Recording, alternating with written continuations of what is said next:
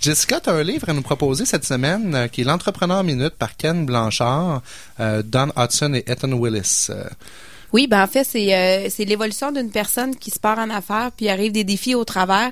Puis l'entrepreneur l'entrepreneur minute, en fait, ça le dit, c'est c'est de, voir les rouages de, de se partir, puis ça donne des trucs au travers. C'est un livre qui est quand même pas un petit livre qui se lit très bien, puis ça permet d'avoir une vision là sur euh, le fait de partir un projet. super, on peut trouver ça dans toutes les bonnes librairies. Oui. Puis en plus, euh, ben là, on n'a même pas le temps de s'en reparler, mais moi, je n'avais un à faire tirer. Hein? Je sais pas de quelle façon on va le faire tirer. Je te laisse ça. Je euh, peux-tu participer, moi?